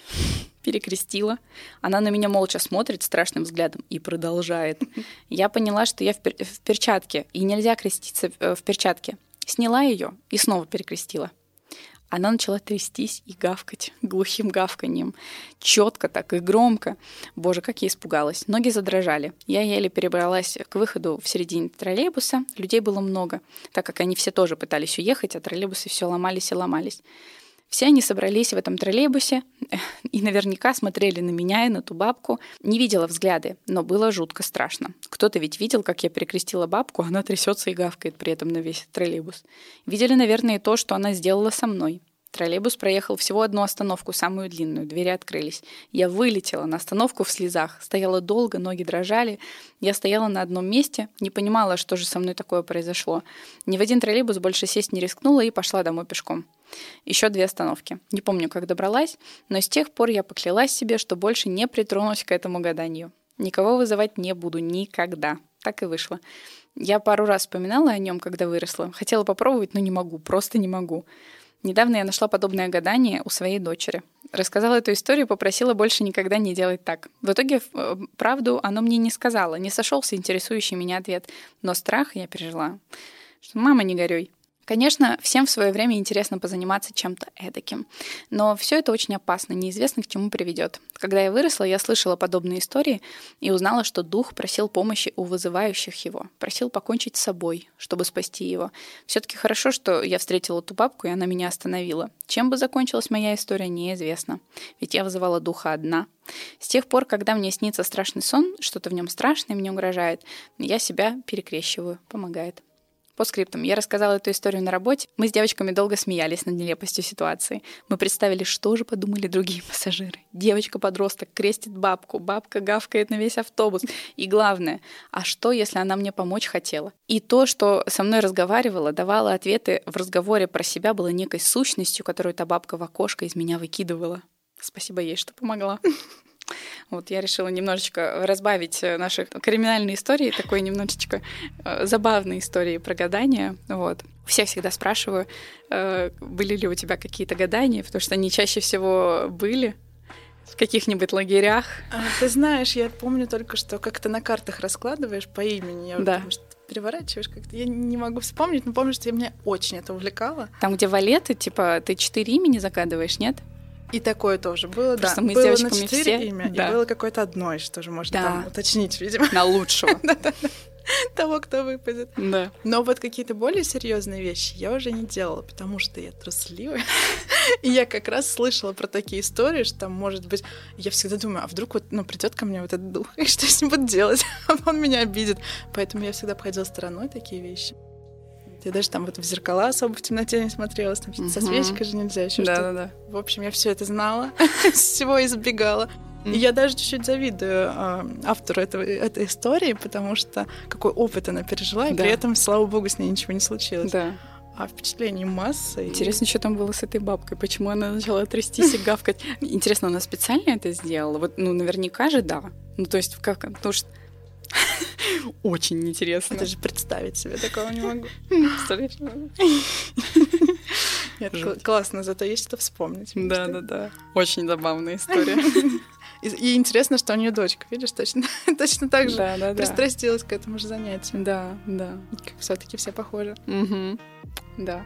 А вообще ты в мистику веришь? Не знаю, как ответить на этот вопрос. Частично. В какие-то вещи я для себя определила, что верю, в какие-то нет. Но я, наверное, более в такой вот там во Вселенную верю, еще во что-то. А в мистику я в нее не верю, но на всякий случай вот там избегаю то, что если черная кошка пробежит, я за пуговку держусь. Да, да, да. Я в это, конечно же, не верю, Да, но за пуговку держусь всегда. понимаю. У меня та же самая история. Привет, Маруся и ее гость, гости. Знакома с твоим каналом уже давно. Каждый раз, смотря выпуск за выпуском черничного подкаста, вспоминала историю, но руки не доходили ее написать. То ЕГЭ, то забуду, то просто лень. Итак, приступим. Я живу в поселке с населением в 11 тысяч человек. Никогда ничего ни интересного или страшного не происходило. У нас тут все мирно. Даже иногда квартиру забывали закрыть. В ту ночь мама работала на сутках, она фельдшер. И мы с папой и младшим братом смотрели телевизор. Он стоял в комнате. Я начала засыпать под звуки какого-то фильма. Посреди ночи я просыпаюсь от того, что мне тесно. Понимаю, что со мной кто-то лежит. Сразу подумала, что это брат прибежал ко мне. Но на него это было не похоже. Может быть, папа уснул? Папа у меня стройный, а тут толстое, занимающее всю кровать тело. Я вскакиваю от страха и выбегаю в коридор. Начинаю вглядываться в темноте на кровать брата. Он спит. Иду в комнату к папе, чтобы убедиться, что это не он. Включаю свет на кухне и вижу на полу брошенную куртку и обувь. Подумала, а если папа привел своего друга к нам? Но сразу отметаю эту мысль, ведь он никогда так не делал и уж точно не положил бы его возле меня. Ко мне в голову наконец-то приходит умная мысль. Я иду к отцу. Подхожу к его кровати, начинаю его будить и дрожащим от слез испуганным голосом говорю ему, в моей кровати кто-то лежит. Он сразу вскакивает, бежит к нам в комнату, включает свет. Тут я вижу мужика, который лежит в моей кровати и сладко спит. Папа хватает его и начинает допрос по типу «Ты кто такой? Что ты тут забыл? Кто, как ты тут оказался?» Мужик говорит, что он находится дома у своей дочери Наташи. Но папа не придал этому значения. Он агрессивно берет его за шкирку, как котенка. К слову, этот мужик весил килограмм под сто. Выкидывает его в подъезд. Затем берет его вещи и отправляет их туда же. К тому моменту у меня уже истерика, брат успокаивает меня, папа в подъезде разговаривает. Всю ночь я просидела в объятиях успокаивающего меня папы и спящего брата. На утро пришла мама и услышала эту историю, а после она рассказала. Когда она уже заходила в квартиру, встретила соседку, которая сказала, что ночью к ним постучался пьяный мужик, который живет в соседнем доме. Звал какую-то Наташу, дергал в ручки всех соседских дверей и, видимо, нашел открытую. Мама с папой пошли разбираться с этим мужчиной, но дома была только его жена, которая сказала, что тот пьет уже неделю, и она ничего с этим поделать не может. Я боялась выходить на улицу, ведь этот мужик живет под нашими окнами. Через пару лет он умер, а я не могу спать одна уже года четыре. Не могу спать без света, не могу спать в тишине. Мой брат не может уснуть, пока несколько раз не проверит, что дверь закрыта. Он, кстати, год спал со мной, потому что боялся за меня. Вывод такой. Всегда закрывайте двери, даже если, как я, уверена, что с вами точно ничего не произойдет. Спасибо, что уделили внимание моей истории. Люблю. Ой, спасибо большое за историю. Такое, по ходу дела, немножечко иронии судьбы было. Это первое, о чем я подумала, да? Да, да, да. Как Ну как вот, да, как судьбы. такое вот э, роковое стечение обстоятельств, роковая случайность может повлиять в результате, что девочка в результате так долго боялась? Да, это на самом деле так грустно, что история это вроде, казалось бы, абсолютно безобидная. Да, В принципе, ну, как бы понятно, что это неприятно, но пьяный Да. мужик без каких-либо плохих умыслов. да, да, да, да. Просто, он просто пришел спать домой. Перепутал. Да, к своей дочке. И как это повлияло, да? Да. Конечно, страшно. Ну, У меня, конечно, еще много вопросов, почему никто не услышал, как какой-то мужик зашел в дом, тем более он пьяный, он раздевался на кухне, наверное, грохотал. Мгм. Ну, ладно, не будем осуждать папу, который, видимо, тоже сладко спал. Ну да, да, да. Ну да, надо Да. не забывать закрывать за собой двери. Да, да, да. Хотя я вроде бы жила в маленьких городах, но мы всегда закрывали двери. То есть не было какого-то такого, как это назвать-то? Легкомыслие. Легкомыслия, да, совсем не было. Никогда. Ты знаешь, у меня, наверное, бывает такое, что я не закрываю двери, но опять-таки я трусливая, и я вечером, у меня вечерний обход всегда. Я Мгм. проверяю, чтобы было закрыто все. Да, да, да. Мы с родителями смеемся даже, что на, на цепочку даже закрыли. Правильно, правильно. Очень понимаю. О, У меня была один раз такая история, когда у меня родители уехали, мы с подружками сидели у меня дома, и нам кто-то стучит в окно. Я, значит, ну, уже время, ночь, а мы на первом, у меня родители на первом этаже живут. Я умная женщина, я выключаю свет, думаю, чтобы нас не видно было, а нам видно будет. Выглядываю, никого нет. Включаем свет, опять то же самое. И так несколько раз. Ну, у нас с девочками уже истерика. Ага. мы в стрессе. И так монотонно, ты знаешь, одинаково постоянно стучат и стучат, вот с одним и тем же ритмом. Мы все думаем, ну что над нами издевается, какой-то маньяк, все. Но, слава богу, а, брат моей подруги жил в соседнем доме. И мы ему звоним, говорим, ну все, приходи, спасай нас. Да. Потому что даже выйти из дома не можем, Боитесь. страшно. А на первом этаже живем, и дома оставаться страшно. Да. Он приходит, на нас смотрит, просто закрывает лицо руками и говорит, господи, это кондиционер у кого-то капает. Чтоб ты понимала, мы, наверное, полтора часа панику разводили. О, Мне было так стыдно после понимаю. Но, блин, Но это так страшно было. я прям представила. Повесили тот кондиционер. Придумали. Ой, ну, конечно, такая нелепая история, но... Да, ну хорошо, что все хорошо закончилось, Мгм. конечно. Но я очень понимаю, я бы точно такой же истерики ря- рядом бы билась. Мгм. Ничем бы не помогла, но поддерживала бы настроение. Будем заканчивать. Да, давай. Мы с тобой так отлично поболтали, мне очень понравилось. Очень здорово было услышать э, советы действительно знающего человека. Вот. И я думаю, что ты отлично э, дополняешь вот действительно моих гостей, которые сюда приходили. Мне очень понравилась наша беседа. Все ссылки на твои соцсети я, кон- конечно же, оставлю в закрепленном комментарии и в описании тоже оставлю. В общем, переходите, подписывайтесь на Ксению и обращайтесь. Да, и э, пользуясь случаем, Да. скажу, что глупых вопросов не бывает. Мгм. И лучше спросить, лучше уточнить, чем потом пожинать плоды того, что ты постеснялся, напугался, а, подумал, что это недостаточно умный какой-то вопрос. Всегда лучше спросить. Не нужно ничего бояться, ничего стесняться, тем более, что не забывайте про адвокатскую тайну, никто никому ничего не расскажет. И, конечно, хотелось бы, чтобы люди были внимательнее друг к другу. Мгм. Хочу сказать огромное спасибо. Я так приятно провела с тобой время. Я тоже. Спасибо твоим подписчикам за такие чудесные истории. Да. Очень полна сочувствия девчонкам. В то же время благодарна за какие-то интересные такие истории. В общем, очень здорово было, очень интересно. Да, спасибо большое. Мы вас по-прежнему очень сильно любим, целуем и, конечно же, обнимаем. Муа.